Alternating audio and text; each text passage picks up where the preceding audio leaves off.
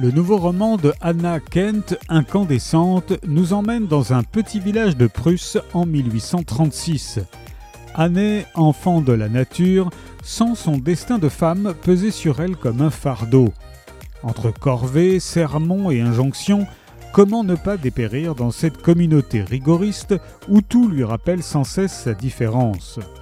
Mais par un jour de neige et de brume émerge une silhouette. Théa sera un coup de foudre, une révélation. Deux âmes sœurs qui se trouvent, un amour qui se scelle, et pour Anne une planche de salut. Cette harmonie est cependant brisée par une annonce qui bouleverse l'existence de tous. Le roi a consenti à l'exode de ces luthériens depuis longtemps persécutés. Exode lointain sur des terres encore vierges, celles du sud de l'Australie. L'interminable traversée n'est pas sans danger et l'avenir de la communauté est semé d'incertitudes. Malgré le lien indéfectible qui les unit, Anne et Théa parviendront-elles au bout de l'aventure?